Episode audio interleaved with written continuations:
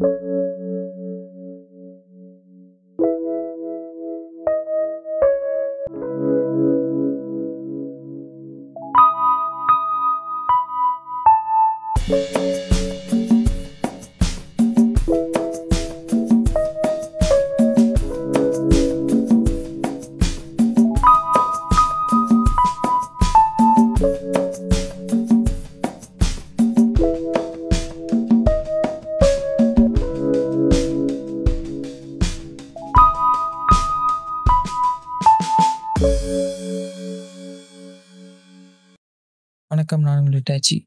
பார்க்க போகிற டாபிக் முன்னாடி நான் உங்களுக்கு ஒரு சின்ன கதை ஒன்று சொல்கிறேன் ஒரு ஊரில் வந்து ஒரு விவசாய ஒருத்தர் இருந்தார். அவர் வந்து என்ன பண்ணுறாருன்னா நெல்லெல்லாம் அறுவடை பண்ணிட்டு, அதுலேருந்து இருந்து அரிசி எடுத்து என்ன பண்ணுறாருன்னா அவர் வீட்டு மொட்டை மாடி மேலே காயப்படுறாரு. காயப்படும் போது நோட்டீஸ் பண்ணுறாரு காலைல போகிற அளவுக்கு, சாயங்காலம் போகிற அளவுக்கு வந்துட்டு கொஞ்சம் குறைஞ்சிருக்கே, என்ன ஏதுன்னு சொல்லி அவருக்கு புரியலை.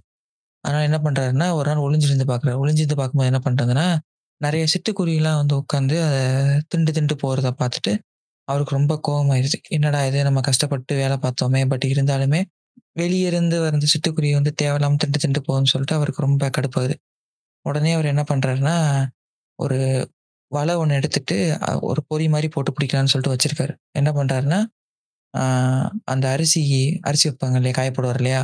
அதுக்கு அடியில் வந்துட்டு அந்த வலையை வச்சு விட்டுறாரு. ஸோ அந்த வலையை வச்சனால என்ன நடக்குதுன்னா, சிட்டுக்குருவிலாம் வந்து சாப்பிட்டுட்டு இருக்குதுங்க. டக்குன்னு அந்த வலையை பிடிக்கிறாரு.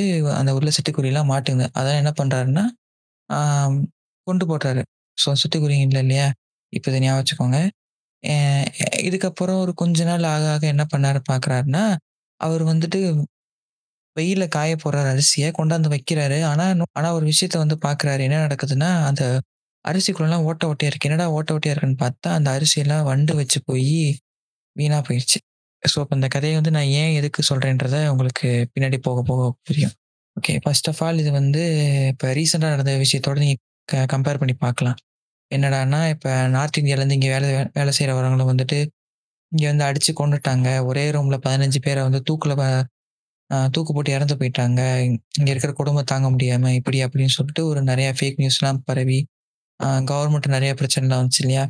ஸோ இன்னைக்கு நம்ம அந்த விஷயத்தை தான் நம்ம பார்க்கப்போம் அதுக்கு முன்னாடி வந்து நீங்க இப்ப ஒரு விஷயத்த வந்து தெரிஞ்சுக்கணும். என்னன்னா, இன்டர்நேஷ்னல் லேபர் ஆர்கனைசேஷன் சொல்லிட்டு ஒரு ஒரு அமைப்பு இருக்கு. அது வந்து இன்டர்நேஷ்னலி இருக்கிற எல்லா லேபர்ஸுக்குமே சப்போர்ட் பண்ற ஒரு ஒரு ஆர்கனைசேஷன். ஸோ அந்த ஆர்கனைசேஷன் என்ன நடக்குதுன்னா, ஒரு ந ரூல்ஸ் பாஸ் பண்றாங்க.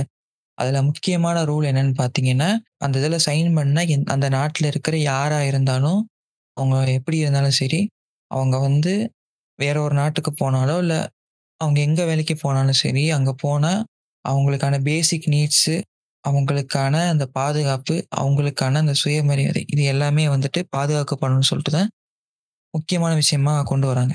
இப்போ இந்த லேபர் ஆர்கனைசேஷனில் ஒன் ஆஃப் த மெம்பரா இந்தியா இருக்கிறதுனால, நம்ம வந்து இப்போ ஒவ்வொரு லேயராக பிரித்து பிரித்து பார்க்கலாமே. ஃபர்ஸ்ட் ஆஃப் ஆல் இங்கே வந்து என்ன பண்ணுறாங்கன்னா ஒரு தவறான கட்டமைப்பு கொடுக்குறாங்க என்ன கொடுக்குறாங்கன்னா நார்த் இந்தியாவிலேருந்து இங்கே வந்து த நிறைய பேர் கூட்ட கூட்டமாக வராங்க. ட்ரெயினையே ஃபுல்லாக ஆக்குபை பண்ணி வராங்கன்னு சொல்லிட்டு நிறைய விஷயம் வந்துகிட்டு இருக்கு. அது வந்து உண்மை. அது நம்ம வந்து மறுக்க முடியாது. ஆனால் அதே நேரத்தில் அங்கேருந்து வரவங்க வந்து 95% ஆஃப் பீப்புள்ஸ் வந்து யாருன்னு பார்த்தீங்கன்னா, எல்லாமே சின்ன சின்ன வேலை பார்க்குறவங்க. அவங்க ஒன்றும் பெரிய என்ன சொல்கிறது இப்போ ஐஏஎஸ், ஐபிஎஸ் இந்த மாதிரி ஒயிட் கலர் ஜாபோ, இல்லை வந்து ஐடியில் இருந்து குப்பை கொட்டுறதோ, இந்த மாதிரி எந்த வேலையும் பார்க்கறதில்ல. அவங்களாம் வந்துட்டு அந்த சின்ன சின்ன வேலை பார்த்துட்டு இருக்கிறவங்க தான் மெயினாக நீங்கள் வந்து இந்த இதில் பார்க்குறது. ஸோ இப்ப வந்து அ இங்க இருக்கிற சோ கால்டு ஒரு சில பிரிவினவாத கும்பல்கள் அது வந்து இருக்கிற எல்லா சித்தாந்தத்த ஃபா ஃபாலோ பண்றவங்களும் இருக்க தான் செய்றாங்க. நான் வந்து யாரு, என்னன்றதெல்லாம் சொல்லணும்னு அவசியம் கிடையாது. ஆனா, நீங்க இப்ப ஏதாவது ஃபாலோ பண்ணிட்டு இருந்தீங்கனாலும், அங்கேயும் ஒரு சாரர் இந்த மாரி இருக்க தான் செய்வாங்க. ஸோ அதனால வந்துட்டு நான் இவன சொன்னேன், அவன சொன்னேன்றதெல்லாம் தூக்கிட்டு வர வேணாம். ஓகே. இப்ப இங்க வருவோமே. இப்ப வந்து பொதுவாவே இங்க ஒரு விஷயம் வந்து எப்படி கட்டமைப்பிக்கிறாங்கன்னா, நீங்க வந்து என்னதான் வந்துட்டு மூச்சு முட்ட நீங்க உண்மைய சொன்னாலும் இங்க கேட்கறதுக்கு ஒருத்தனுக்கும் டைம் இருக்காது. ஆனா நீங்க ஏதாவது ஒரு ஒரு பொய் சொன்னீங்கன்னா, அது ஆட்டோமேட்டிக்கா வந்து பத்திட்டு எரியுது. ஏன்னா வந்துட்டு உண்மைய விட பொய் தான் மக்கள் விரும்புறாங்க. மக்கள் வந்து என்ன நினைக்கிறாங்கன்னா, ஏதாவது ஒண்ணு மிகைப்படுத்தி சொன்னா தான் மக்களுக்கே வந்து அது பிடிக்குது. அது சினிமாவா இருந்தாலும் சரி, இல்லை இல்ல அவங்களுக்கு பிடிச்ச ஒரு விஷயத்த வந்து இப்ப என்ன சொல்றது, ஆக்சுவலா ஒரு ஈவென்ட் நடந்தாலும், அதில் ஏதாவது ஒரு மானே, தேனே, பொன்மானே இந்த மாதிரி ஏதாவது தூக்கி தூக்கி போட்டு தான் அந்த விஷயத்த வந்து பெருசாகி தான் சொல்லுவாங்க. ஸோ இது வந்து மனித இயல்பு. ஸோ நம்ம அதுக்குள்ளே போக வேணாம். பட் ஆனால் இங்கே நியூஸ் சேனல்ஸ் என்ன பண்ணுறாங்கன்னா அதை ஒரு என்ன சொல்றது? சரியாக செக் பண்ணாமல் இப்போ வந்து சேனல் ஏ வந்து ஒரு நியூஸ் ஒன்று கிடச்சிருச்சுன்னா அவன் போகிறதுக்கு முன்னாடி அதே நியூஸை சேனல் பி போகணும்னு சொல்லிட்டு காத்துக்கிட்டு இருப்பான். ஸோ, அதனால் இங்கே என்ன நடக்குதுன்னா, அந்த நியூஸ் வந்து அந்த அவன் கிடைக்கிற இன்ஃபர்மேஷன் வந்து லெஜிட்டாக இன்ஃப் கரெக்டாக இருக்கா? இந்த மாதிரி எதுவுமே பார்க்கறதில்ல. ஸோ, அந்த மாதிரி போட்டு போட்டு தான் இவ்வளோ பெரிய பிரச்சனை நடந்துச்சு. ஸோ, இப்போ இது வந்து ஆரம்பிச்சது எப்படின்றத இந்த மாதிரி நியூஸ்ல வந்தது தான். ஸோ, இதுக்கப்புறம் என்ன நடக்குதுன்னு பார்த்தீங்கன்னா, ஓகே நம்ம தமிழ்நாடு போலீஸ் இருக்கார் இல்லையா? சைலேந்திர பாபா அவர். அவர் வந்து என்ன பண்ணுறாருன்னா ஒரு விளக்க வீடியோ ஒன்று கொடுக்குறாரு இந்த மாதிரி நீங்கள் கா காமிச்ச அந்த ஃபுட்டேஜ் எல்லாமே வந்துட்டு, வேற வேற மாவட் வேற வேற மாநிலத்தில் வேற வேற காலகட்டத்தில் நடந்தது. அது தேவையில்லாமல் இங்கே தமிழ்நாடுன்னு சொல்லிட்டு தப்பா ப்ரொஜெக்ட் பண்றாங்கன்னு சொல்லிட்டு விளக்கவுரை கொடுத்துட்டாரு ஓகே. இது வந்து அஸ் அ கவர்மெண்டா இந்த இஷ்யூவை வந்து கரெக்டாக ஹேண்டில் பண்ண தெரிஞ்ச அவங்களுக்கு, ஒரு கட்சியா இந்த விஷயத்த ஒழுங்காக ஹேண்டில் பண்ண தெரியல. ஸோ, அது என்ன ஏதுன்றதை நம்ம பின்னாடி பார்ப்போம். ஃபர்ஸ்ட் ஆஃப் ஆல் வந்து ஒரு சில கிளாரிஃபிகேஷன் நம்ம கொடுக்கலாமே இப்போ நம்ம வந்து தமிழ்நாட்டில் இருக்கிறோம்னு சொல்லிட்டு நம்ம தமிழ், தமிழர் இந்த மாதிரி எது பேசிக்கிட்டு இருந்தாலும், அட் த பாட்டம் லைனில் பார்த்தோம்னா, நம்ம எல்லாருமே இந்தியா தான். ஸோ, இந்தியாவோட கான்ஸ்டியூஷன் என்ன சொல்லுதுன்னா, இந்தியாக்குள்ள இந்திய பிரஜை எங்கனாலும் போகலாம் எங்கனாலும் வேலை பார்க்கலாம். அவனை கேட்கவோ, தடுக்கவோ முடியாது. ஏன்னா, அது வந்து அவனோட அடிப்படை உரிமை. ஸோ, அடிப்படை உரிமை மேலே கை வச்சிங்கன்னா என்ன நடக்கும்? ஏது நடக்குன்றது இங்கே இருக்கிற எல்லாருக்கும் தெரிஞ்சிருக்கும் இல்லையா? ஸோ, அதுபடி பார்த்தீங்கன்னா, அவன் வந்து அங்கேருந்து இங்கே வந்து வேலை பார்க்குறான்னா, அது அவனோட உரிமை. நீங்கள் வந்து யாரும் கேட்க முடியாது. இப்போ ஒருவேளை ஒரு சுச்சுவேஷன் எடுத்து பார்த்துக்கலாமே. இப்போ அங்கேருந்து வரான், இங்கே யாரும் வேலை கொடுக்கல அதன் மூலியமாக ஏதாவது கலவரம் பண்ணுறான் இல்லை அதன் மூலியமா வைலன்ஸ் ஏதாவது எடுக்கிறான்னா நீங்கள் கேள்வி கேட்கலாம். அது கரெக்டான விஷயம். ஆனால் அவன் வர்றதே இங்கே வந்து வேலை பார்க்கறதுக்கு வரான். பட் அவனை வந்து பிடிச்சிட்டு நீ வந்து என் வேலையை பறிச்சுட்ட, என் வேலையை பறிச்சுட்டன்னு சொல்லிட்டு சொல்லிக்கிட்டு இருக்காங்க. பொதுவாகவே இங்கே வந்து இவங்க வந்து வேலை பார்க்குறவங்க 95% ஆஃப் பீப்பிள்ஸ் வந்து எப்படி வேலை பார்த்துட்டு இருக்காங்கன்னு பார்த்தீங்கன்னா, ஃபுட் இண்டஸ்ட்ரின்னு சொல்லும்போது, அவங்க வந்து மேபி கேட்ரிங்கில் இருக்கலாம், இல்லை ஹாஸ்பிட்டாலிட்டியில் இருக்கலாம். இல்லைன்னா வந்துட்டு ஒரு சில பெரிய பெரிய ஹோட்டல்ஸில் சைனா ரெஸ்டாரண்ட்ஸில் மாஸ்டராகவோ சர்வராகவோ இந்த மாதிரி நிறைய நிறைய வேலை தான் பார்த்துட்டு இருக்காங்க. உதாரணத்துக்கு சொல்லப்போனால் இப்போ நீங்கள் சென்னையில் எடுத்துக்கிட்டிங்கன்னா ஒரு ஃபைவ் டு டென் இயர்ஸ்க்கு முன்னாடி நீங்கள் போய் ஏதாவது ஒரு கடையில் போய் சப்ளையர் இப்போ யார் யார் என்னன்னு பார்த்தீங்கன்னா, 90% தமிழ் பீப்புள்ஸ் இல்லை வந்து அந்த லோக்கல் ஆள் இருப்பாங்க. டென் பர்சன்டேஜ் வேறு ஊர் வேறு ஸ்டேட்டுக்காரங்க அந்த மாதிரி இருப்பாங்க. ஆனா, இப்ப நீங்க போய் பார்த்தீங்கன்னா, நிலைமை வந்து அப்படியே ரிவர்ஸ் ஆயிடுச்சு. இப்போ நைன்டி பர்சன்டேஜ் வந்து அதர் ஸ்டேட் அந்த மாதிரி பீப்பிள் தான் இருக்காங்க. 10% தான் நம்ம ஆள் இருக்காங்க.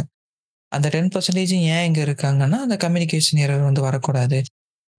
இன்கேஸ் இப்போ நம்ம சின்ன ஹோட்டல்லே வச்சுக்கலாமே. சின்ன ஹோட்டலில் வந்து அங்கே இந்த லோக்கலில் இருக்கிறவங்களுக்கு தெரியும். இவர் வந்து அடிக்கடி சாப்பிட்டாருன்னா, இவருக்கு வந்து இந்த காரம் ஒத்துக்காது. ஸோ, அதனால் அதுக்கேற்ற மாதிரி ரெடி பண்ணி கொடுப்பான்னு சொல்லி சொல்லலாம். பட் அது சொல்கிறதுக்கு புரியாதனால, அந்த கம்யூனிகேஷன் யாரும் வரக்கூடாதுக்காண்டி தான் அவங்க வந்து ஜாயின் பண்ணிக்கிட்டு இருக்காங்க. ஓகே. இப்போ இவங்க இங்கே வந்துகிட்டு இருக்காங்க. இவங்க வேலையை பறிச்சுட்டாங்க, வேலையை பறிச்சுட்டாங்கன்னு சொல்கிறத விட, அதுக்கான கரெக்டான அர்த்தம் வந்து எப்படி கரெக்டான வார்த்தை எப்படி மாற்றலான்னா ஆக்சுவலாக அவங்க வந்து ஆக்சுவலாக அவங்களோட உழைப்பு அவங்களோட உழைப்பு வந்து என்ன பண்ணுறாங்கன்னா நிறைய பேர் சுரண்டிக்கிட்டு இருக்காங்க. அதுதான் வந்துட்டு இங்கே லெஜித்தாக நம்ம சொல்லணும்னா, அதுதான் கரெக்டான விஷயம். அதுதான் கரெக்டும் கூட. ஏன் இப்படி சொல்கிறேன்னு பார்த்தீங்கன்னா, இப்போ ஆவரேஜா இப்ப நம்ம இப்ப நம்ம ஊர் ஆட்கள் வேலை பார்த்தாங்கன்னா, ஒரு ரூ. 600 வாங்குறாங்கன்னு வைங்களேன். அதே இது அவங்க வேலை பார்த்து வாங்குனாங்கன்னா, ஒரு 100 அதிகபட்சம் 200 தான் போகும். கிட்டத்தட்ட 3ல 1 பங்கு தான் அவங்க சம்பளம் வாங்குறாங்க. நீங்க நார்மலா வாங்குறத விட. ஆனா, ஆக்சுவலா நீங்க 600 வாங்குனீங்கன்னா, அவனுக்கும் 600 குடுத்து தான் ஆகணும். ஏன்னா, அவனும் இந்த நாட்டோட சிட்டிசன் தான். அவனுக்கும் உரிமை இருக்கு எல்லாத்துலயும். ஆனா, இங்க வந்து அவனோட வறுமையையும், அவனோட இயலாமையும் வச்சு இங்க இருக்கிற முதலாளிகள் அவங்கள சுரண்டிக்கிட்டு இருக்காங்க. நீங்க வந்து பாத்தீங்கன்னா இந்த பிரச்சனை வந்த பிறகு த தமிழ்நாட்டில் இருக்கிற அந்த அந்த ஹோட்டல் உரிமையாளர் சங்கமா இருந்தாலும் சரி, இல்ல இந்த மளிகை கடை வச்சிருக்கவங்க எல்லாரும் சரி, எல்லாமே கூட்டமா சேர்ந்துட்டு அவங்கள பாதுகாக்கணும்னு சொல்லிட்டு ஏன் அவ்வளோ தூரம் பேசிட்டு இருக்காங்கன்னா, அவங்களுக்கு வந்து அது பிஸ்னஸ்ஸு அந்த பிஸ்னஸை காப்பாற்றணும்னா வேற வழி இல்ல. அந்த நிலைமைக்கு கொண்டாந்து நிப்பாட்டி வச்சிருக்காங்க. இவன் வந்து இரநூறுவா வாங்கிட்டு சொகுசா இருக்கிறான்னு நீங்க நினைச்சீங்கன்னா, அது ரொம்ப ரொம்ப முட்டாள்தனமான விஷயம். இப்போ நான் காலேஜ் படிக்கும் போது என்னன்னா, நான் ஹாஸ்டல்ல தான் தங்கி படிச்சுட்டு இருந்தேன். ஸோ ஹாஸ்டல் தங்கி படிக்கும்போது என்ன ஆகும்னா, எங்களுக்கு கேட்ரிங் பண்ணணும். எங்களுக்கு கேட்ரிங் பண்ணும்போது சுமாராக எவ்வளோ பேர் இருப்போம்னா, பாய்ஸ் ஹாஸ்டலில் ஒரு 800 இருப்போம். கேர்ள்ஸ் ஹாஸ்டலில் ஒரு 800 கிட்டத்தட்ட ஒரு 1600 பேர் அவ்வளோ பேர் இருப்போம். ஸோ அவ்வளோ பேர் இருக்கும்போது மூணு வேலையும் சமைக்கணும். மூணு வேலை சமைக்கணும்னா நினச்சி பார்த்துக்கோங்க. அதுவுமே வந்துட்டு ஆள் அங்கே இருந்தால் தான் வேலை நடக்கும். ஏன்னா, இன்கேஸ் வந்துட்டு ஏதாவது ஒரு எமர்ஜென்சி எதுனா டக்குன்னு பார்க்கணும். ஏதாவது இது பண்ணால் கண்டிப்பாக அங்கே ஆள் இருந்தே ஆகணும். இப்போ நான் இருந்த ஹாஸ்டலில் வந்து எப்படின்னு பார்த்தீங்கன்னா, காலேஜ் ஹாஸ்டலில் பார்த்தீங்கன்னா, ஒரு 7, 8 பேர் வந்து செஃப்பாக இருப்பாங்க. அந்த 7, 8 செஃப்ல வந்துட்டு அஞ்சு பேர் வந்துட்டு நார்த் இந்தியாக்காரங்க, மூணு பேர் தமிழ் ஆளுங்க. நான் ஆல்ரெடி சொன்ன மாதிரி அந்த கம்யூனிகேஷன் இஷ்யூ வரக்கூடாதுன்னு சொல்லிட்டு அதுக்கப்புறமா இங்கே சப்ளை பண்ணுறது வந்து பார்த்தீங்கன்னா, ஒரு எட்டு பேருக்கு இருப்பான். எட்டு பேர் அந்த சாப்பாடு எடுத்து வைக்கிறது, சர்வ் பண்ணுறது இதெல்லாம் வந்து ஒரு எட்டு பேர் இருப்பான். அப்புறம் ரெண்டு சூப்பர்வைசர் இருப்பாங்க. அந்த எட்டு பேர் வந்து வந்து நார்த் இந்தியன் பீப்பிள்ஸ். ஸோ ரெண்டு பேர் வந்து தமிழ், லோக்கல் ஆளுங்க அந்த மாதிரி ஆட்கள் தான். ஓகேயா? இப்ப அ அவங்களுடைய ஒர்க் சைக்கிள் எப்படி இருக்குன்னு பார்த்தீங்கன்னா, 7 மணிக்கு காலைல சாப்பாடு வைக்கிறாங்க. இந்த சைக்கிள் இப்படி வரேன்னு ஏழு மணிக்கு சாப்பாடு வைக்கிறாங்க. கா காலைல சாப்பாடு சாப்பிட்டு, அவன் அடுத்து வந்து என்ன பண்ணுவான்னா, டக்கு டக்குன்னு உட்காந்து க காய்கறி வெட்டுறது எல்லா வேலையும் பார்த்துருக்கணும் ஏன்னா, அடுத்து திருப்பி 12, 1 மணிக்கெல்லாம் எங்களுக்கு சாப்பாடு ரெடியாக இருக்கும் ஸோ அது வரைக்கும் பார்ப்பான். அதுக்கப்புறம் தான் அவனுக்கு ஒரு டூ ஹவர்ஸ், 2 1/2 ஹவர்ஸ் அவனுக்கு டைம் கிடைக்கும். அதுவும் எப்போ ஒரு நாலு மணிக்கு முடிப்பான். ஒரு ஒன் ஹவர் ரெஸ்ட் எடுப்பான். திருப்பி 5, 5:30க்கெல்லாம் எங்களுக்கு வந்துட்டு சாயங்காலம் ஸ்நாக்ஸ் கொடுக்கணும் அந்த ஸ்நாக்ஸ் கொடுத்த கையோட திருப்பி அவன் உட்காந்து என்ன பண்ணணும்னா, வேலை பார்த்துட்டு இருக்கணும். என்ன வேலை பார்ப்பான்னா, மறுபடியும் உட்காந்து காய்கறி கட் பண்றது, மாவு பிசைறது, இந்த மாதிரி வேலைய பார்த்துட்டு இருப்பான். ஏன்னா வந்துட்டு 1600 பேருக்குன்றது சும்மா கிடையாது. டக்கு டக்கு டக்குன்னு சாப்பாடு வரணும், சொன்ன டைமுக்கு வரணும். இல்லைன்னா வந்துட்டு பெரிய என்ன சொல்றது, அந்த ஆர்டரே கொலாப்ஸ் ஆயிரும். இன்னைக்குள்ள ஆர்டரே கொலாப்ஸ் ஆயிரும். ஸோ அதனால அது கரெக்டாக பார்த்துட்டு அவன் 9, 9:30 ஆகும். அவன் சாப்பிட்டு 10 மணிக்கு படுப்பான். 10 மணிக்கு படுத்து திருப்பி காலைல 2, 2:30க்கு எந்திரிச்சாகணும். 2:30க்கு எந்திரிச்சுட்டு, திருப்பி காலைல மதியானம் சேர்த்து காய்கறி வெட்டுறது, மற்ற வேலையெல்லாம் அப்பயே ஆரம்பிச்சா தான், அவன் அடுத்த நாள் சைக்கிள் கரெக்டாக வர முடியும். ஸோ கிட்டத்தட்ட பார்த்தீங்கன்னா, ஒரு நாளைக்கு நான் அஞ்சு மணி நேரமோ, அதிகபட்சம் ஆறு மணி நேரம் தான் அவனால் தூங்க முடியும். அதுக்கு மேலே அவன் தூங்கவே முடியாது. ஸோ இந்த மாதிரி வேலை பார்க்கறதுக்கு நம்ம ஊரில் இருக்கிறவங்களுக்கு ஆசையோ, ஆர்வமும் இருக்கான்னா கிடையாது. அதே மாதிரி தான் அவனுக்கும் ஆசையும் கிடையாது, ஆர்வமும் கிடையாது. ஆனால் அவனுக்கு வந்து வேற வழி கிடையாது. ஏன்னா, அவன் வர ஸ்டேட்லாம் பார்த்தீங்கன்னா, பீகார், உத்தரப்பிரதேசம், இங்கிட்டு நார்த் ஈஸ்ட் இருக்கு இல்லையா? ஸோ அந்த அந்த அந்த பெல்ட்டில் இருக்கிற பீப்புள்ஸு ஸோ இந்த மாதிரி ஆட்கள் தான் இங்கே பெரும்பாலும் உள்ளே வந்துட்டு இருக்காங்க. ஸோ அந்த பெரும்பான்மை உள்ளே வரும்போது தான், இங்கே இருக்கிற எல்லா பைத்தியக்காரனுங்களாம் வந்துட்டு இவங்களால வந்துட்டு ஓட்டர் ஐடி வாங்கிட்டாங்க. இங்கே இங்கேருந்து ரேஷன் வாங்கிட்டாங்க. இங்கேருந்து இது பண்ணிட்டாங்க சொல்லிக்கிட்டு இருக்காங்க. ஆக்சுவலாக சென்ட்ரல் கவர்மெண்ட்டே சொல்லுச்சுன்னு நினைக்கிறேன் இவங்களுக்கும் சொல்லிட்டு தனியாக ஒதுக்கணும்னு சொல்லிட்டு பேசிக்கிட்டு இருந்தாங்க. உங்களுக்கும் ஒரே ரேஷன் கார்டு கொண்டான்னு சொல்லிட்டு. பட் ஸ்டேட் கவர்மெண்ட் என்ன பண்ணுச்சுன்னா, நீங்க மாசம் மொத 20ஆம் தேதி வரைக்கும் இங்கே இருக்கிற அதாவது இப்போ தமிழ்நாட்டில் இருக்கோம்னா, தமிழ்நாடு இல்ல ரெசிடென்சியில் வாங்கின ரேஷன் கார்டு ரேஷன் கார்டு எல்லாமே 20ஆம் தேதி 20ஆம் தேதிக்குள்ள வரைக்கும் உங்கள் பொருள் வாங்கிக்கலாம். அதுக்கப்புறம் மிச்சம் ஒரு அஞ்சு நாள் தான் என்னமோ இருக்கும். அந்த அஞ்சு நாளில் வந்துட்டு மற்ற ஸ்டேட்டுக்காரங்க வந்து யாராவது வெளியே வந்திருந்தாங்கன்னா, அவங்க கார்டு வச்சுருந்தா வாங்கலாம்னு சொல்லிட்டு தான், இங்கே ப்ரொசீஜர் இப்போ ஒரு ஃபைவ் டூ 6 மந்த்ஸா போயிட்டு நினைக்கிறேன் ஸோ அந்த மாதிரி தான் போயிட்டு இருக்குது. உடனே நீங்கள் சொல்லலாம்.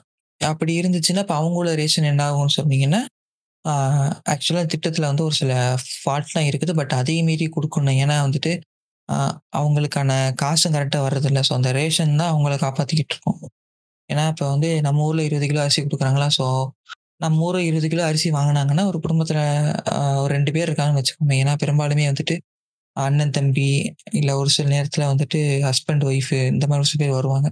குழந்தைங்கலாம் அவங்க பெரியவங்கள்ட்ட விட்டு கூட இந்த வேலை பார்க்க நிறைய பேர் நான் பார்த்துருக்கேன். ஸோ அவங்கெல்லாம் வந்து இருக்கும்போது அந்த 20 கிலோ அரிசி இருந்துச்சுன்னா, அது கிட்டத்தட்ட ஒரு 10, 15 நாளைக்கு அவங்களுக்கு அட்லீஸ்ட் ஒரு வேளைக்காவது அவங்க நிம்மதியாக சாப்பிட்ற அளவுக்காவது இருக்கும். இங்கே வந்து இன்னும் ஒரு ஒரு பிரச்சனை என்னன்னு பார்த்தீங்கன்னா, இவங்க வந்து ஏன் வந்து அவங்க அவங்க ஊர்லேருந்து வேலை பார்க்க மாட்டேங்கிறாங்க? ஏன் அவங்க இதுலேருந்து வேலை பார்க்க மாட்டேங்கிறாங்க? ஏன் அங்கே இல்லாததான் இங்கே வந்து பார்த்துட்டு இருக்கான்னு சொல்லி கேட்டுட்டு இருக்கீங்க. ஆக்சுவலாக வந்துட்டு தமிழ்நாடுன்றது ஒரு டெவலப்பான ஸ்டேட். இப்போ நீங்கள் வந்து எந்த இண்டெக்ஸில் பார்த்தாலும் டாப் த்ரீக்குள்ளே எல்லாத்துலேயும் கன்ஃபார்மாக வந்துடும் தமிழ்நாடு. பட் அதே நீங்கள் வந்துட்டு உத்தரப்பிரதேசோ, பீகாரோ இந்த மாதிரி நீங்கள் ஸ்டேட் எடுத்துட்டீங்கன்னா, அங்கெல்லாம் வந்து எப்படி சொல்கிறது அங்கெல்லாம் வந்து என்ன சொ அவங்க வந்து இந்த தனி மனித தேவைன்றதே அங்கே அச்சீவ் பண்ணாத ஸ்டேட்லாம் இன்னும் நிறையா இருக்குது இப்போ நார்த் ஈஸ்ட்லாம் பார்த்தீங்கன்னா, அங்கெல்லாம் வந்து தனி ராஜாங்கமே நடந்துக்கிட்டு இருக்கு. அவனே உள்ளூரில் காசு வாங்கி அவன் தனியாக கவர்மெண்ட் நடத்திக்கிட்டு இருக்கான். இது வந்து இப்போ தடுத்துட்டு தான் சொல்கிறாங்க பட் எந்த அளவு உண்மை தெரியல. But okay. அது தனி அது வேற டாபிக். அது நம்ம அதுக்குள்ள போ வேணாம். நம்ம இவங்களுக்குள்ளே வருமே ஸோ இவங்க வந்து இங்கே வேலை பார்த்துட்டு இருக்காங்க இல்லையா? ஸோ இவங்க இந்த மாதிரி வேலை பார்த்துட்டு இருக்கும்போது உங்களுக்கு ரேஷன் இதெல்லாம் கொடுத்துட்டு இருக்காங்க. பட் நாடு முழுக்க ரேஷன்றதை அது நம்மளால ஏற்றுக்க முடியாது. ஏன்னா, இப்போ நம்ம ஊரில் கொடுக்குற ஸ்கீம்ன்றது வேற, மற்ற ஸ்டேட்டில் கொடுக்குற ஸ்கீம்ன்றது வேற. அதை நான் ரெகுலேட் பண்ணி ரெகுலேட் பண்ணாங்கன்னா, நம்ம ஊருக்கு தேவையானதை கூட நம்மளால வாங்க முடியாது. நிறைய பிரச்சனை இருக்கு. பட் இவங்களையும் கன்சிடர் பண்ணி பார்த்தீங்கன்னா, இவங்களுக்கு வேறு வழி கிடையாது. ஏன்னா, இவங்களோட அன்றாட வேலைக்கு பார்க்கும்போது, அது வந்து ஒரு மிகப்பெரிய பிரச்சனையா இருக்கு. நிறைய த்ரெட்டா இருக்குது. ஸோ அதனால அதை நம்ம காம்ப்ரமைஸ் பண்ணி தான் ஆகணும். ஸோ அந்த கவர்மெண்ட்டும் காம்ப்ரமைஸ் பண்ணிட்டு, ஆனால் முடிஞ்ச வரைக்கும் நம்மளோட தேவைகளை கரெக்டாக தீர்த்துக்கிற அளவுக்கு நம்மளுடைய எக்கனாமியும், நம்மளோட சப்ளை செயினும் இங்கே இருக்கிறதுனால, நமக்கு அந்த பிரச்சனை இங்கே கிடையாது. வேறஸ் நீங்க அங்க இப்ப அகைன் நம்ம பிஆர், ஓபிலாம் பார்த்தீங்கன்னா, அவங்களுக்கு வந்து அங்க சரியான இது திட்டமோ எதுவுமே கிடையாது. இப்ப நீங்க அந்த பிஆர்யுபிலாம் எக்ஸாம்லாம் பப்ளிக் எக்ஸாம்லாம் பார்த்தீங்கன்னா, ரொம்ப மோசமா இருக்கும். கதவுக்கு ஜன்னலுக்கு பின்னாடில இருந்தாலும் கொஸ்டின் தூக்கி போடுவாங்க. ஸோ அந்த அளவுக்கு தான் அங்க எஜுகேஷன் எல்லாம் ரொம்ப மோசமா இருக்கனால அவங்களால முழுசா படிக்கவே மாட்டாங்க. அங்க லிட்ரஸி ரேட்டும் ரொம்ப கம்மி. அவங்களுடைய தனி மனிதனுக்கு தனி தேவையான ஒரு அடிப்படை கல்வி எதுவுமே அங்கே ஃபுல்ஃபில் அவங்களுக்கு கிடைக்காதனால, அவனை வந்து சுரண்டுறதுக்குன்னு ஒரு குரூப் வந்து என்ன பண்ணிடுறாங்கன்னா, இப்போ நம்ம தமிழ்நாட்டில் இருந்தோ, இல்லை இந்த சவுத் இந்தியாவில் இருக்கிற மேஜரான சிட்டிஸில் நிறைய ப்ராஜெக்ட் தேவைப்படுது. நிறைய இந்த மெட்ரோ போர்லாம் பார்த்தீங்கன்னா, அதெல்லாம் வந்துட்டு கவர்மெண்ட் வந்து டைரெக்டாக ஆளை வந்து இன்டர்வியூ வச்சு அந்த மாதிரி நார்மல் பொசிஷன்லாம் கிடையாது. ஒயிட் காலர் ஜாப் மாதிரி அவங்க எடுக்க மாட்டாங்க. இவனுக்குலாம் எப்படின்னு பார்த்தீங்கன்னா, தனியாக ஒரு ஏஜென்சி வச்சுருப்பாங்க ஸோ அந்த ஏஜென்சி வந்து என்ன பண்ணோம்னா இவங்கள வந்து ரெக்ரூட் பண்ணி பல்காக ரெக்ரூட் பண்ணி வச்சுட்டு, என்கிட்ட வந்து இப்போ இந்த ஒரு ப்ராஜெக்ட்டுக்கு உனக்கு 10,000 பேர் வேணுமா? என்கிட்ட இருக்கான்னு சொல்லிட்டு மொத்தமாக அவங்கள வந்து கிட்டத்தட்ட ஒரு கொத்தடிமை மாதிரி தான் தள்ளிவிட்டு தள்ளிட்டு போயிடுறானுங்க. பட் அதுலேயும் ஒரு சில குரூப் கரெக்டாக அவங்களுக்கான தேவைகள், அவங்களுக்கு கரெக்டான ரைட்ஸ் எல்லாம் கொடுத்துட்றாங்க ஆனால் மெஜாரிட்டியான இது பார்த்தீங்கன்னா, அங்கேயும் சுரண்டுறான். அது பத்தாதுன்னு வேலை செய்கிறான்னா இவன் காசு ஒருத்தன் குடுக்குறான்னா, அங்கேயும் சுரண்டுறான். இங்கே வந்து சுரண்டல்ன்றது எல்லா செக்டரையும் நடந்துகிட்டு இருக்கு. அந்த அங்கேருந்து வேலை பார்க்க வரவங்களுக்கு இது ஒரு மேஜரான த்ரெட். ஸோ இப்போ வந்து இவங்களுக்கு இங்கே த்ரெட் இருக்குது. பட் அதையும் மீறி உட்காந்துருக்காங்கன்னு ஏன்னு பார்த்தீங்கன்னா, இங்கே கிடைக்கிற அந்த நூறு இரநூறுல அந்த காசில் வந்து தனக்கு தேவையான அளவுக்கு ஒரு இரு 10%, 20% வச்சு 80% அனுப்பான். ஸோ அந்த 80% கிட்ட அனுப்பும்போது, அவங்க அங்கே இருக்கிற குடும்பம் கொஞ்சம் அளவுக்கு பேர் பண்ணி ஏதோ ஒரு மினிமமான ஒரு ஒரு செக்யூரிட்டி ஒரு மினிமம் செக்யூரிட்டியில் தான் அவங்க வாழ்ந்துகிட்டு இருக்காங்க. ஸோ அவங்கள வந்து நீங்கள் இவன் வந்து வந்துடுவான் ஒன்றரை கோடி வந்துட்டேன் அப்படி பண்ணிட்டான்னு சொல்கிறது ஒரு பைத்தியக்காரத்தனம். சரி ஓகே. இப்போ இப்போ இங்கே நடந்த ஆக்சுவலான இஷ்யூ என்னன்றதை இப்போ நம்ம பார்த்தோம்னா, பீகார்ல வந்து என்ன பண்ணியிருக்கான்னா, ஒரு ஃபேட் செக்கன்னு சொல்லிட்டு ஒரு பைத்தியக்காரன் ஒருத்தர் இருக்கான். அவன் வந்து என்ன பண்ணியிருக்கான்னா, ஒரு நியூஸை வந்து போடுறான். என்ன நியூஸ் போடுறான்னு பார்த்தீங்கன்னா, இந்த மாதிரி பீகார்லேருந்து போற ஒர்க்கர்ஸை வந்து தமிழ்நாட்டில் இருக்கிறவங்க வந்து அடிக்கிறாங்க, துன்புறுத்துறாங்க. அதே மாதிரி ஒரு ரூம்ல ஒரு பதினாறு பேர்கிட்ட இறந்து போயிட்டாங்கன்ற மாதிரி நிறையா ஃபேக் நியூஸா ஸ்ப்ரெட் பண்ணிட்டு இருக்காங்க. இதுக்காக கவர்மெண்ட் ஏன் அக்கறை எடுத்து இதுக்கு மறுப்பு வீடியோ கொடுத்து நிறையா அந்த பிரச்சனை வந்ததுக்கு காரணம் என்னன்னு பார்த்தீங்கன்னா, அந்த ஆள் யூஸ் பண்ற ட்விட்டர் ஐடி வந்து என்ன பண்றான்னா, வெரிஃபைடு ஐடியில் வரலாம் ஸோ வெரிஃபைடு ஐடியில் வரும்போது, அதுக்கான இம்பாக்ட்ன்றது ரொம்ப பெருசாக இருக்கும். ஏன்னா போது அதை நிறைய பேர் உண்மை நம்புவாங்க. இந்த ஆள் போட்டதை பார்த்துட்டு டக்குன்னு இங்கே வந்து இங்கே தமிழ்நாட்டில் இருக்கிற எந்த அஃபிஷியலும் அத்தாரிட்டி யாரையுமே கேட்காம, அங்கே இருக்கிற அந்த நார்த் இந்தியன் மீடியாஸ்லாம் என்ன பண்ண ஆரம்பிச்சிட்டாங்கன்னா இப்படி நடக்குதுன்னு சொல்லி பீதிய கிளப்பிட்டாங்க. ஸோ அப்படி பீதிய கிளப்பும்போது என்ன நடக்குதுன்னா, இங்கே இருக்கிற அந்த ஃபுட் செயினாக இருக்கட்டும், இல்லைன்னா இந்த கன்ஸ்ட்ரக்ஷன் இண்டஸ்ட்ரியாக இருக்கட்டும், இன்னும் நிறைய இண்டஸ்ட்ரியில் எங்கெங்கெல்லாம் வந்துட்டு நார்த் இந்தியன் பீப்புள்ஸ் நிறைய பேர் வேலை பார்க்குறாங்களோ, அவங்க எல்லாருமே மொத்தமாக வந்து என்ன பண்ணிடுறாங்கன்னா, நாங்கள் இங்கே இருக்க மாட்டோம். எங்களுக்கு இது பாதுகாப்பு இல்லைன்னு சொல்லிட்டு, இந்த ஃபேக் நியூஸை நம்பிட்டு ஆட்டோமேட்டிக்காக என்ன பண்ணுறாங்கன்னா எல்லாம் சா சார சாரையாக கிளம்பி ஊருக்கு கிளம்பிட்டு இருக்காங்க. ஸோ அதையும் பார்த்துட்டு ஆட்டோமேட்டிக் என்ன பண்ணுறாங்கன்னா பார்த்தீங்களா இங்கே வந்து 1,50,00,000 பேர் இருக்காங்க, ரெண்டு கோடி பேர் இருக்காங்கன்னு சொல்லிட்டு, எந்த டேட்டாவோ, எந்த ஸ்டாட்டிஸ்டிக்ஸோ எதுவுமே இல்லாமல் சும்மா வாய்க்கு வந்ததுபடி, அவன் ஒரு பக்கம் அங்கேருந்து உருட்டிட்டு இருக்காங்கன்னா இவன் ஒரு பக்கம் இங்கேருந்து உருட்டிட்டு இருக்காங்க. ரெண்டு பக்கம் உருட்டி உருட்டி என்ன நடக்குதுன்னா, இந்த இவங்கள குழம்பி போய் நிறைய முக்காசி பேர் ஊருக்கே போயிட்டதா சொல்லிட்டு இருக்காங்க. பட் இப்ப கொஞ்சம் நிலைமை சரியாயிட்டு, எல்லாம் திருப்பி வந்துட்டு இருக்கான்னு சொல்லிட்டு இப்ப ஏன் அந்த குறிப்பிட்ட நபர் வந்து இவ்வளோ பெரிய பிரச்சனை கிளப்புறாருன்னு பார்த்தீங்கன்னா, ஸ்டாலின் வந்து ஒரு விஷயம் சொன்னார் என்ன சொன்னாருன்னு பார்த்தீங்கன்னா, எதிர்க்கட்சி எல்லாருமே ஒன்றா சேர்ந்து மூணாவது அணின்னு ஒண்ணு அமைக்காம, அதுக்கு பதிலாக நீங்க காங்கிரஸோட எல்லாரும் சேர்ந்து வேலை வேலை பார்த்தா தான் பிஜேபி வீழ்த்த முடியும் சொல்லி சொல்லிட்டாரு. இதை பொறுத்துக்க முடியாம இருந்தாலும் என்ன பண்ணியிருக்காங்கன்னா இந்த மாதிரி ஒரு பிரச்சனையை போட்டிருக்கான். பிளஸ் அந்த ஆள் வந்து ஏன் பீகாரை மட்டும் சொன்னா, ஏன் உத்தரப்பிரதேசம் மற்ற இடத்துல வந்து பிஜேபி ஆடுற இடத்துலேருந்து இங்கே பெரும்பாலுமே வராங்க. நீங்கள் வந்து நிறைய இன்டர்வியூஸ் எல்லாம் பார்த்தீங்கன்னா தெரியும். அங்கே இருக்க சிஎம்ல யாருன்னு பார்த்தீங்கன்னா, இதில் வர 90% பாப்புலேஷன்ல அபோவ் ஒரு சிக்ஸ்டி பர்சன்டேஜ் பீப்புள்ஸ்லாம் எங்கே எங்கேருந்து வருவாங்கன்னா, இந்த பிஜேபி ரூலிங் ஸ்டேட்லேருந்து தான் வருவாங்க. ஆனால் அதுங்க பிஜேபி பற்றியோ அந்த யூபி மற்ற எந்த ஸ்டேட்டும் சொல்லல. பீகார் மட்டும் ஏன் சொன்னான்னா, பிஆரில் வந்துட்டு நிதிஷ்குமார் இருக்காரு. ஸோ பிஜேபிக்கு எதிராக ரிபல் பண்ணிட்டு இருக்காரு. ஸோ அதனால வந்து இது அவங்களுக்கு சுத்தமாக பிடிக்கல. அது பத்தாதுன்னு பார்த்தா, ஸ்டாலினோட அந்த பர்த்டே ஃபங்க்ஷனுக்கு வந்துட்டு பிஆரில் இருக்க டெபுட்டி சிஎம் வந்து இங்கே வாழ்த்து சொல்கிறாரு இது வந்து பார்த்துட்டு ஒரு பெரிய சர்ச்சையை கிடப்புன்னு சொல்லிட்டு ஃபேக் நியூஸை போட்டான். அவன் மேலே கேஸ் போட்டாச்சு, உள்ளே அடைச்சிட்டாங்க அது செகண்டரி. ஓகே. இப்போ வந்து என்ன நடக்குதுன்னா, இந்த மாதிரி ஃபேக் நியூஸ் போட்டு பறக்கவும், நான் முன்னாடி சொன்ன ஈவெண்ட்லாம் நடக்குது. ஓகே. இப்போ நம்ம ஒரு சில ரியாலிட்டிலாம் பிரித்து பிரித்து பார்ப்போம். முதல்ல மனுஷனை யாரு, என்ன, ஏதுன்றத பத்தி பார்த்தோம்னா, உங்களுக்கு கொஞ்சம் கொஞ்சமா புரியும். பொதுவா மனுஷன்றது கூட்டம் கூட்டமா வாழ்ற ஒரு மிருகம். ஓகே ஆரம்ப காலத்துல நம்ம வந்து நம்மளோட பரிணாம வளர்ச்சியை பார்த்தீங்கன்னா, பொதுவாகவே ஏர்லி ஸ்டேஜஸ்ல மனுஷன் வந்து கண்ட மணிக்கு இ அவனுக்கு இருக்க இடம் கிடையாது, எதுவுமே கிடையாது. நார்மலாக சுத்திக்கிட்டே இருந்தான். அவன் எப்போ வந்து கொஞ்சம் என்ன சொல்றது? கற்காலத்துல வந்துட்டு கொகையில வாழ்றது வேற. அப்படி இல்லாம, ஒரு பெர்மனன்ட் செட்டில்மெண்ட்னு வர்றதுக்கு என்ன ஆகுதுன்னா, மனுஷன் வந்து எப்போ நதியை பார்க்குறானோ, நதிக்கிட்ட வருதோ, அங்கே தான் வந்து நிறையா சிவிலைசேஷன் வருது. இப்போ வந்து பார்த்தோன்னா கீழடி அந்த மாதிரி தான்.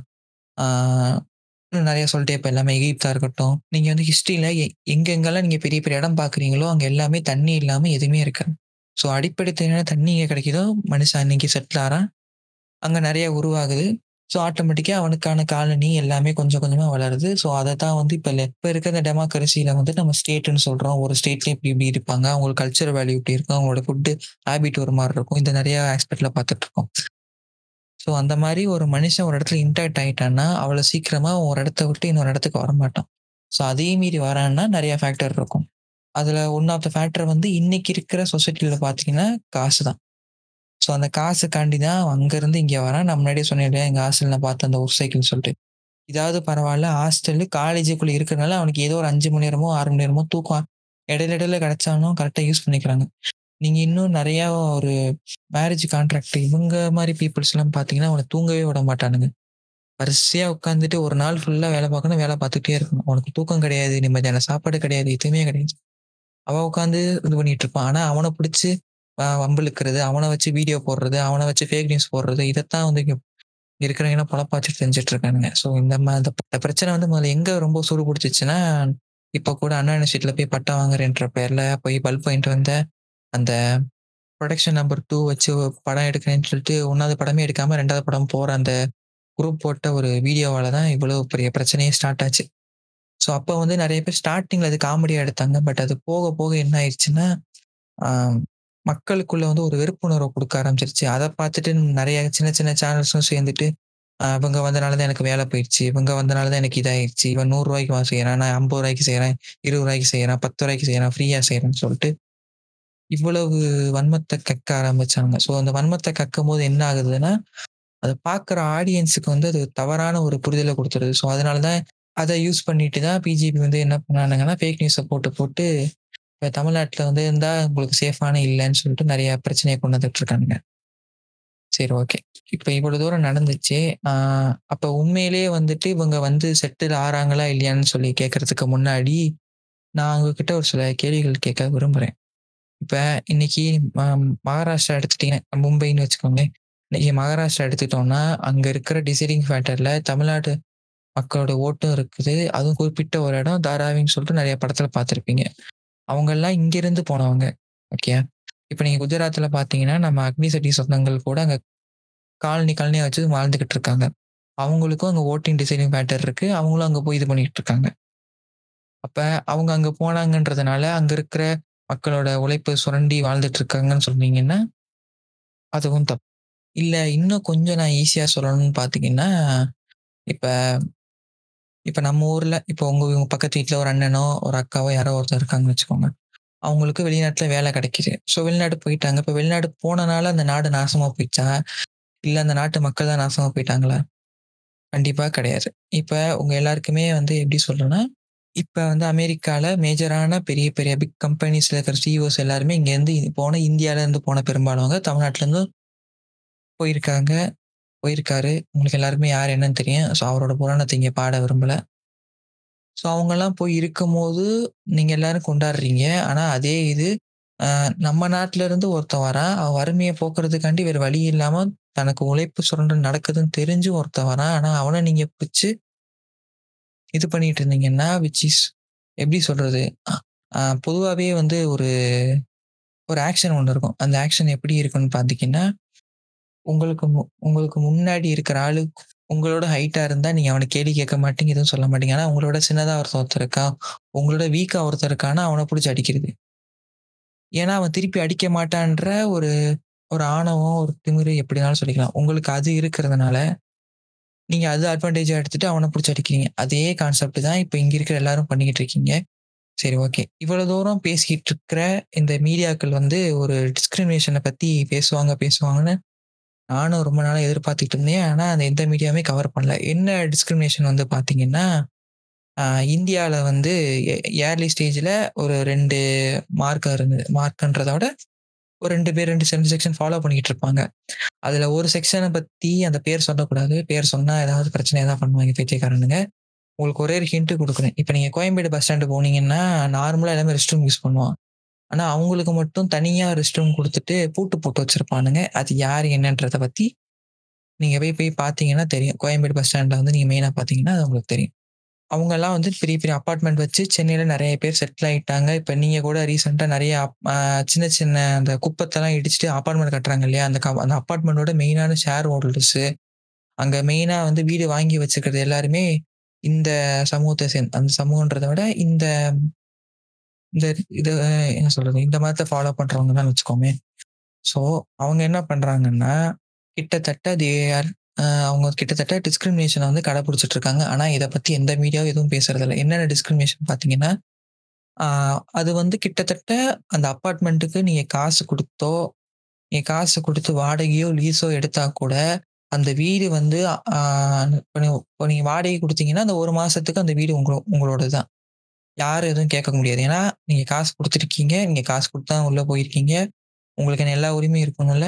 ஆனால் அங்கே அந்த மாதிரி இருக்காது. அதை விட பெரிய கொடுமை என்னன்னா, நீங்கள் லீஸுக்கு கொடுத்து எந்த யார் யார் வீட்டுக்கு போனாலும், அந்த வீட்டில் நீங்கள் போய் தங்கி இது பண்ணிட்டு இருந்தாலும், அங்கேயும் அவன் வந்து தேவையில்லாமல் அந்த என்ன சொல்றது? இது ஏன் வீடுன்ற மாதிரி இது பண்ணிட்டு இருப்பான். ஆப்வியஸாக அது அவன் வீட்டு தான். பட் நீங்கள் லீஸு கொடுத்தனால அது கிட்டத்தட்ட உங்களோட ப்ராப்பர்ட்டி அந்த குறிப்பிட்ட டைம் வரைக்கும். அதே மாதிரி வாடகைன்றது அந்த ஒன் மந்த் ரெண்ட் கொடுத்தோன்னா அது நம்மளோட ப்ராப்பர்ட்டி.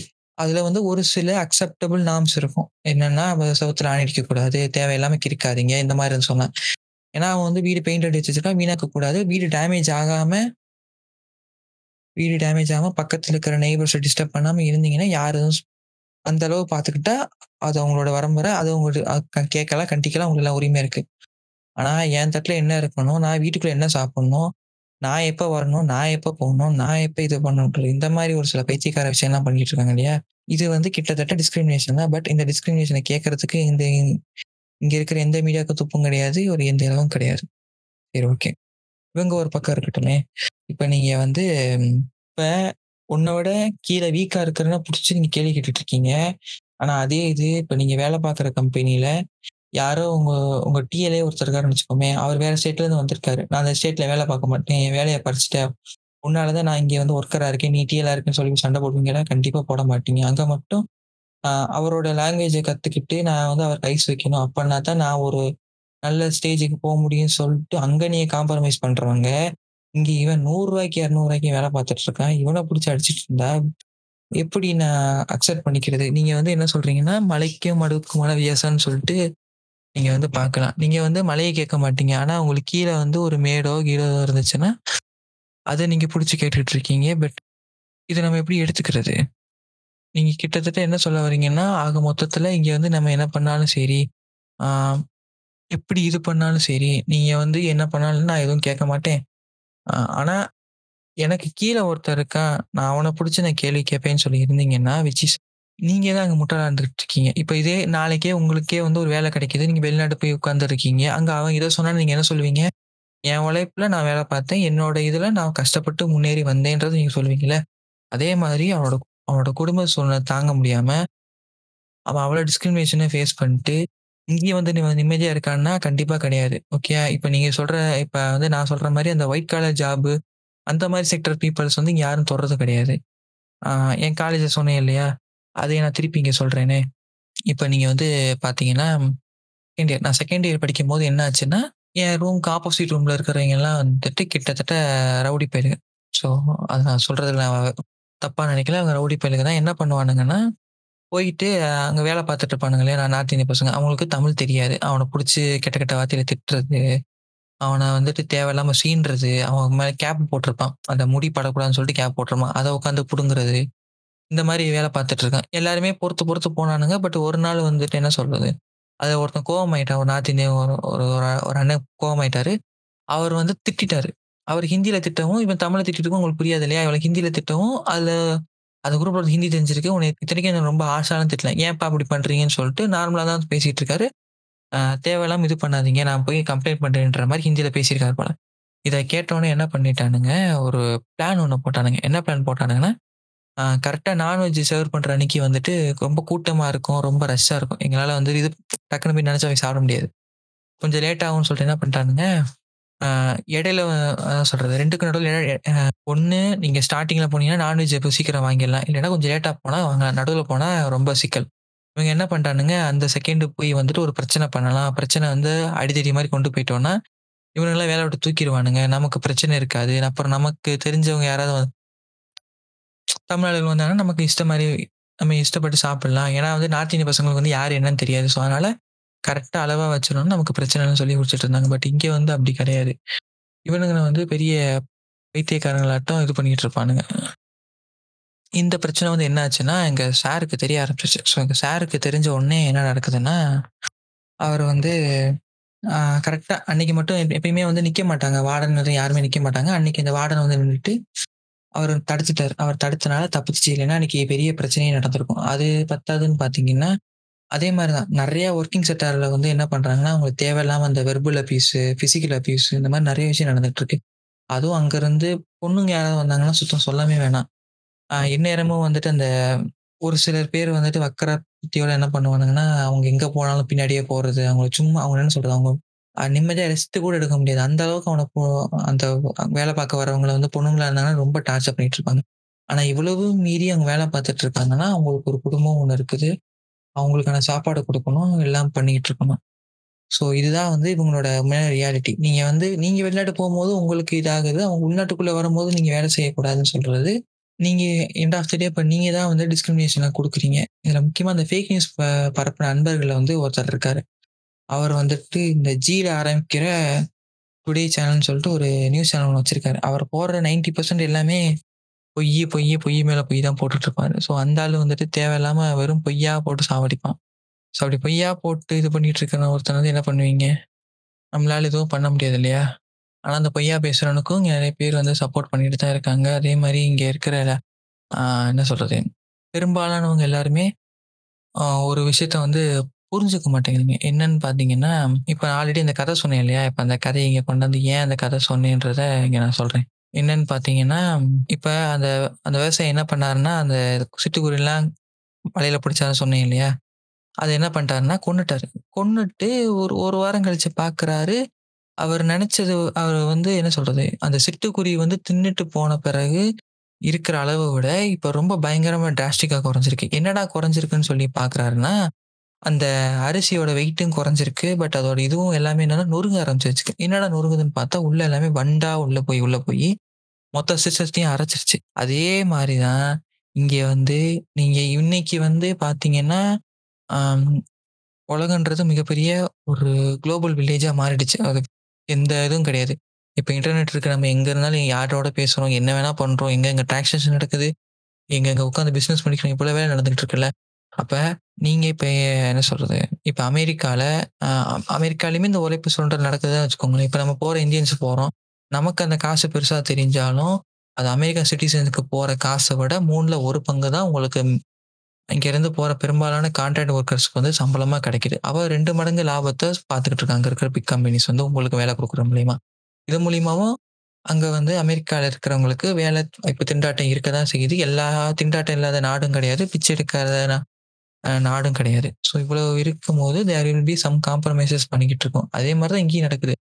ஆனால் இங்கே காம்ப்ரமைஸ்ன்றது வந்து எல்லா செக்டாரையும் நடக்கிறது கிடையாது. நம் பொறுத்த வரைக்கும் காம்ப்ரமைஸ்ன்றது ஒயிட் காலர் ஜாப்ல நடக்கிறது கிடையாது. ஆனால் ஒருத்தன் வந்து டெய்லி உட்காந்து கஷ்டப்பட்டு வேலை பார்த்துட்டு இருப்பான். ஆனால் அவனுக்கான இதில் தான் இங்கே காம்ப்ரமைஸ் நடக்குது. அதுவுமே வந்துட்டு அவனுக்கு அடுத்த வேலை சாப்பாடுன்றது அங்கே கம்பெனி கொடுக்குறது என்னவோ அதை தான் சாப்பிட்டுட்டு இருப்பான். இப்போ இதை சொல்லும் சொல்லும்போது தான் எனக்கு இன்னொரு ஞாபகம் வருது. இப்போ நீங்கள் வந்து இப்போ இப்போ வீடு கட்டுறாங்க இல்லையா? அந்த வீடு கட்டுறதெல்லாம் பார்த்தீங்கன்னா, இந்த மர வேலை பார்க்குறது, அதே மாதிரி இந்த இந்த பூச்சி வேலை பார்க்குறது எல்லாமே பெரும்பாலும் நம்ம லோக்கலில் இருக்க ஆளே பார்த்துருவாங்க. ஆனால் அந்த பேஸ்மெண்ட் போடுறது, அந்த செங்கல் கட்டுறது இந்த வேலையெல்லாம் பார்த்தீங்கன்னா, இப்போ நார்த் இந்தியன்ஸ் நிறைய பேர் பார்க்க ஆரம்பிச்சிட்டாங்க அவங்கெல்லாம் பார்த்தீங்கன்னா, காலையில் ஒரு 4:30, 5 மணிக்கு வருவான். அஞ்சு மணிக்கு வந்துட்டு 5, 5:30க்குலாம் வேலையை ஆரம்பிப்பான். நைட்டு 9, 10 மணி வரைக்கும் வேலை பார்த்துட்டு இருப்பான். எட்டு மணி நேரத்துக்கும் எட்டு மணி நேரம் அதிகபட்சம் 10 மணி நேரம் கூட நீங்க வேலை பார்க்கணும்னு வச்சுக்கங்களேன். அவன் 12 மணி நேரத்துக்கு மேலே ப 13, 14 கிட்டத்தட்ட 16 மணி நேரம் கூட வேலை பார்த்துருக்காங்க. நான் பார்த்துருக்கேன். எங்க எங்க ஏரியாவிலேயே வீடு கட்டுறேன்னு சொல்லிட்டு என்ன பண்ணியிருக்காங்கன்னா, இப்போ இருக்க கான்ட்ராக்டர்ஸ்லாம் என்ன பண்ணுறாங்கன்னா ஒன் இயர் அ 6 மந்த்துக்குள்ள வீடு கட்டி குடுத்துர்றோம்.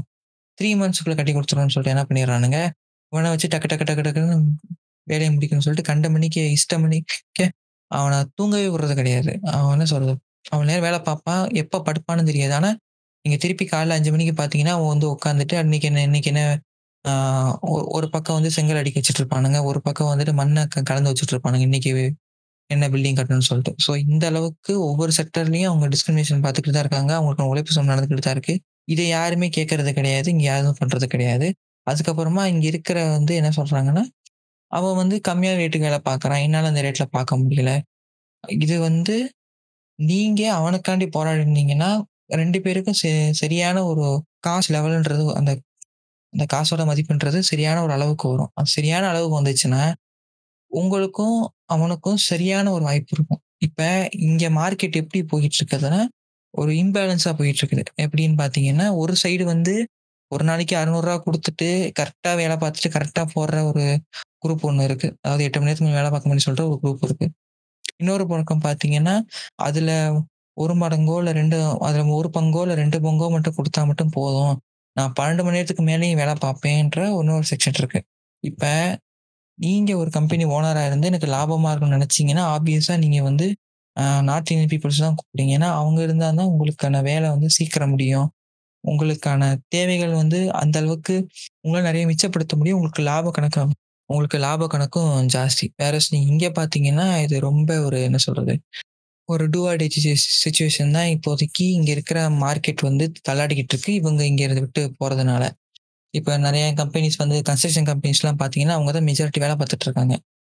ஏன்னா, ஆல்ரெடி ஒரு பெரிய பில்டிங் கட்டுறாங்கன்னா, அங்கே பட்ஜெட் போட்டிருப்பாங்க. அந்த பட்ஜெட்லேயே இவங்களுக்கு இவ்வளோதான் சேலரின்னு சொல்லி போட்டிருப்பாங்க. அதுலேயும் காசு அடிப்பான்னு வச்சுக்கோங்களேன். பட் அந்த ஒரு அந்த மினிமம் சேலரின்னு ஒன்று வச்சுருப்பான் இல்லையா? அதில் கொஞ்சத்தை எப்படியும் அந்த கான்ட்ராக்டர் ஒரு பக்கம் அடிப்பான். அந்த ஏஜென்சி ஒரு பக்கம் அடிப்பான்.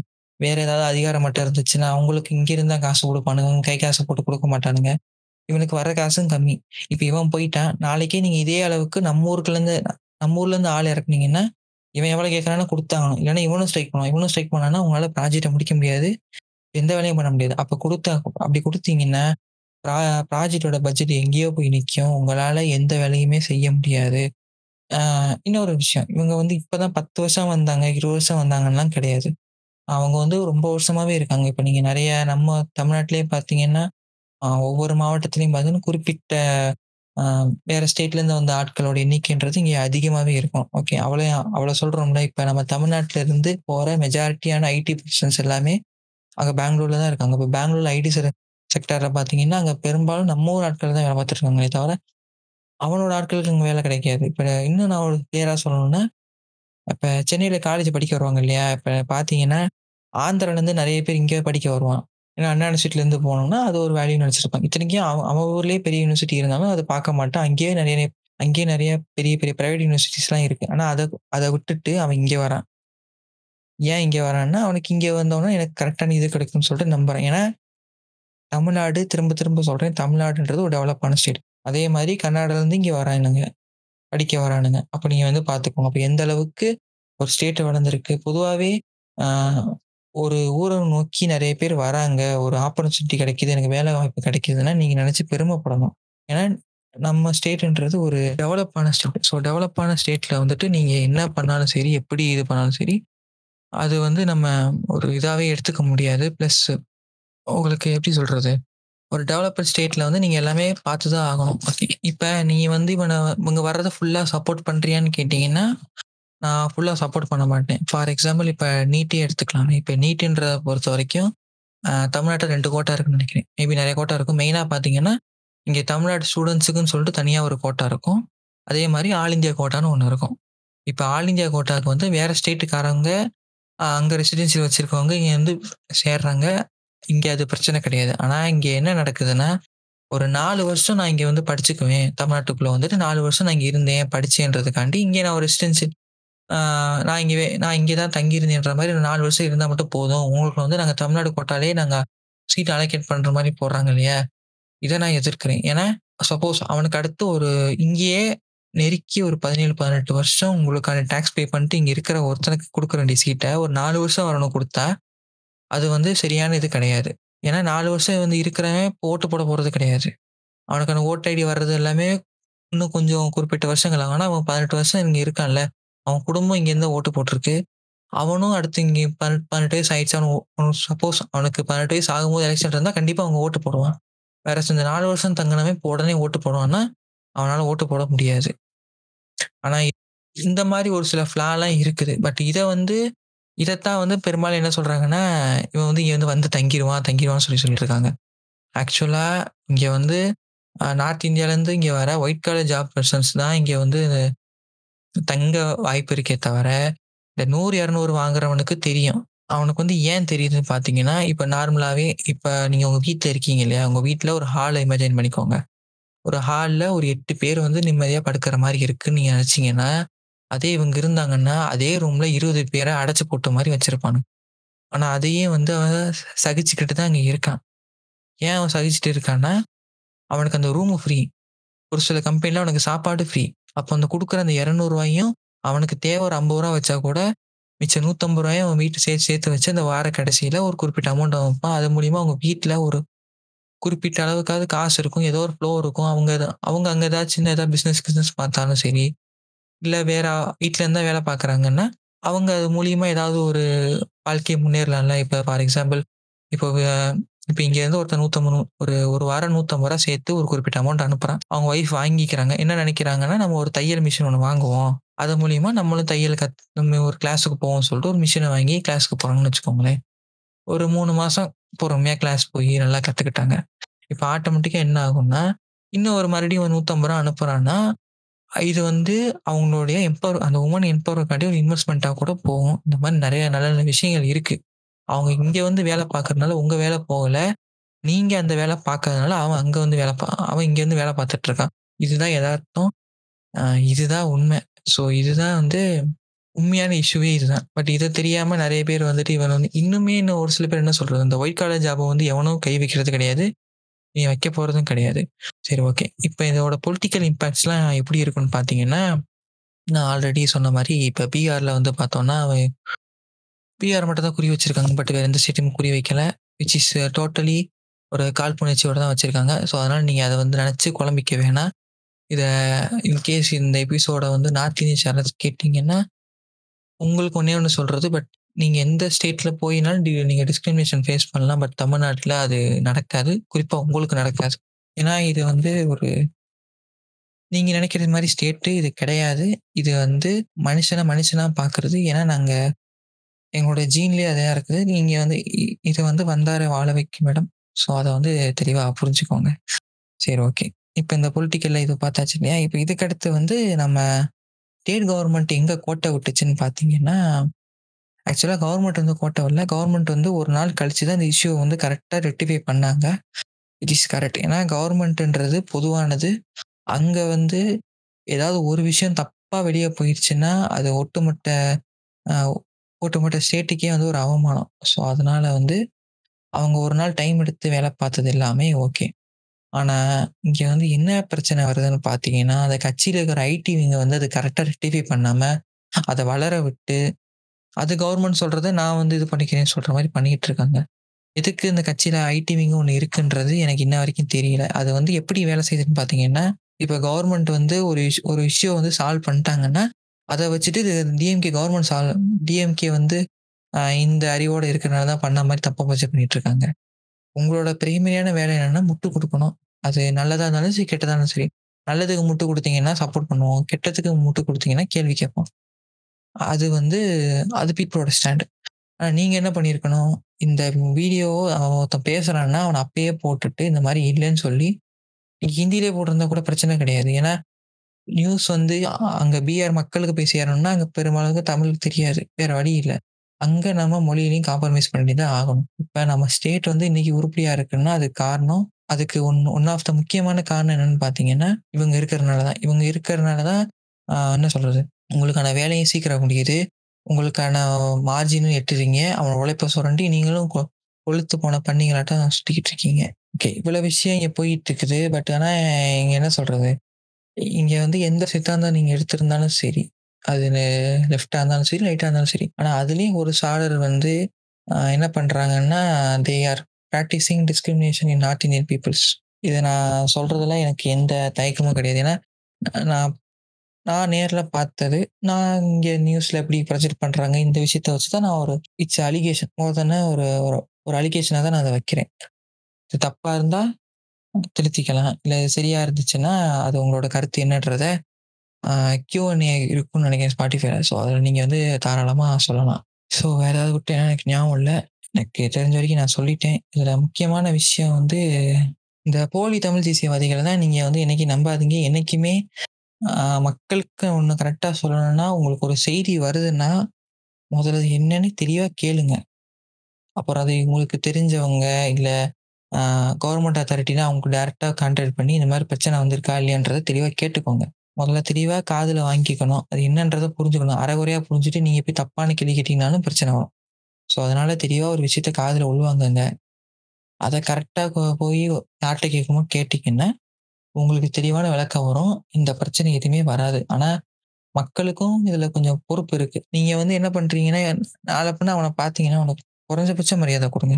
ஏன்னா அவனும் இந்த நாட்டில் தான் இருக்கான் அவனும் நம்மள மாதிரி இருக்கிற ஒரு சாதாரண மனுஷன் தான். அவனுக்கான மரியாதை நீங்கள் கொடுக்கணும். அப்படி நீங்கள் கொடுக்கலன்னா நாளைக்கு நீங்கள் ஒரு ஊருக்கு போகும்போது உங்கள் நாலு பேர் சேர்ந்து ஒரு மாதிரி எல்லாமே பார்த்து சிரிச்சாலே உங்களுக்கு எப்படி ஒரு சுல்லுன்னு ஒரு உள்ள குத்திக்கிட்டு இருக்கும் இல்லையா? அதே மாதிரி தான் அவனுக்கு இருக்கும். ஸோ அதனால அவனையும் ச சக மனுஷனாக பாருங்க. இதுதான் வந்துட்டு அட் எண்ட் ஆஃப் என்ன சொல்றேன்னா அவனும் சக மனுஷன் தான். கேட்க வேண்டியது அதிகாரத்தில் இருந்து மிஸ்யூஸ் பண்ணுற நார்த் இந்தியன் பீப்புள் கேட்டிங்கன்னா அது நியாயமான வாதம். ஆனால் அவனை போய் கேட்க வக்கு இல்லாமல் இவனை பிடிச்சி கேட்குறதுன்றது அயோக்கியத்தனம். ஸோ நீங்கள் நியாயமாக இருக்கணுமா? இல்லை அயோக்கியத்தனமாக இருக்குமான்றத நீங்கள் தான் முடிவு பண்ணோம் ஸோ எபிசோட எவ்வளோ தூரம் கேட்டவங்களுக்கு ரொம்ப நன்றி. நாங்கள் வந்து எல்லா பிளாட்ஃபார்ம்லேயும் ஆல்மோஸ்ட் வந்துட்டோம். நீங்கள் எந்த பிளாட்ஃபார்ம் இருக்கீங்களோ அங்கே போய் கேளுங்க. உங்களுக்கு வந்துட்டு இப்போ ஸ்பாட்டிஃபைலே நீங்கள் கேட்குறீங்கன்னா உங்களுக்கு கியூஎன்ஏ கேட்கறதுக்கும் போல் இது பண்ணுறதுக்கும் உங்களுக்கு ஈஸியாக இருக்கும். இன்கேஸ் நான் வேறு பிளாட்ஃபார்மில் இருக்கேன்னு நினச்சிங்கன்னா எங்களோட டிஸ்கார்ட் சர்வர் இருக்குது அங்கே பாட்காஸ்ட் ஃபீட்பேக்குன்னு தனியாக செக்ஷன் இருக்குது நீங்கள் அங்கே வந்து உங்களோட கருத்தை சொல்லலாம். அப்படி இல்லைன்னா இங்கே எங்கள் டீமில் இப்போ ரெண்டு பேர் மூணு பேர் இருக்கும். ரெண்டு பேர் ஆக்டிவாக இருக்கும். நானும் ரெண்டு ஆக்டிவாக இருக்கும். ஸோ இங்கே ரெண்டு பேருக்கும் நீங்கள் டிஎம் பண்ணாலும் நாங்கள் உங்களுடைய ஃபீட்பேக் எடுத்துக்கிறோம். உங்களுக்கு வேற கருத்துக்கள் இருந்தால் சொல்லுங்கள் வேற என்ன சொல்கிறது வேற எபிசோட் பிடிச்சிருந்துச்சா இல்லையான்றதையும் கண்டிப்பாக எங்களுக்கு சொன்னீங்கன்னா நாங்கள் எப்படி ப்ரொசீவ் பண்ணோம் எப்படி கரெக்டாக கொண்டு போயிருக்கோமா இல்லையான்றதை எனக்கு பார்க்குறதுக்கு எங்களுக்கு கொஞ்சம் வசதியாக இருக்கும். ஸோ அவ்வளோதான் அண்டு முடிக்கிறதுக்கு முன்னாடி எங்கள் டீம் மெம்பரான அரினோரா வந்து அவங்களோட ட்ரீமை வந்து அதை நோக்கி நல்ல ஒரு அச்சீவ்மெண்ட் போயிருக்காங்க. ஸோ அவங்களுக்கு ஒரு வாழ்த்துக்களை சொல்லிட்டு உங்களை வந்து விடைபெறுகிறேன். நன்றி வணக்கம்.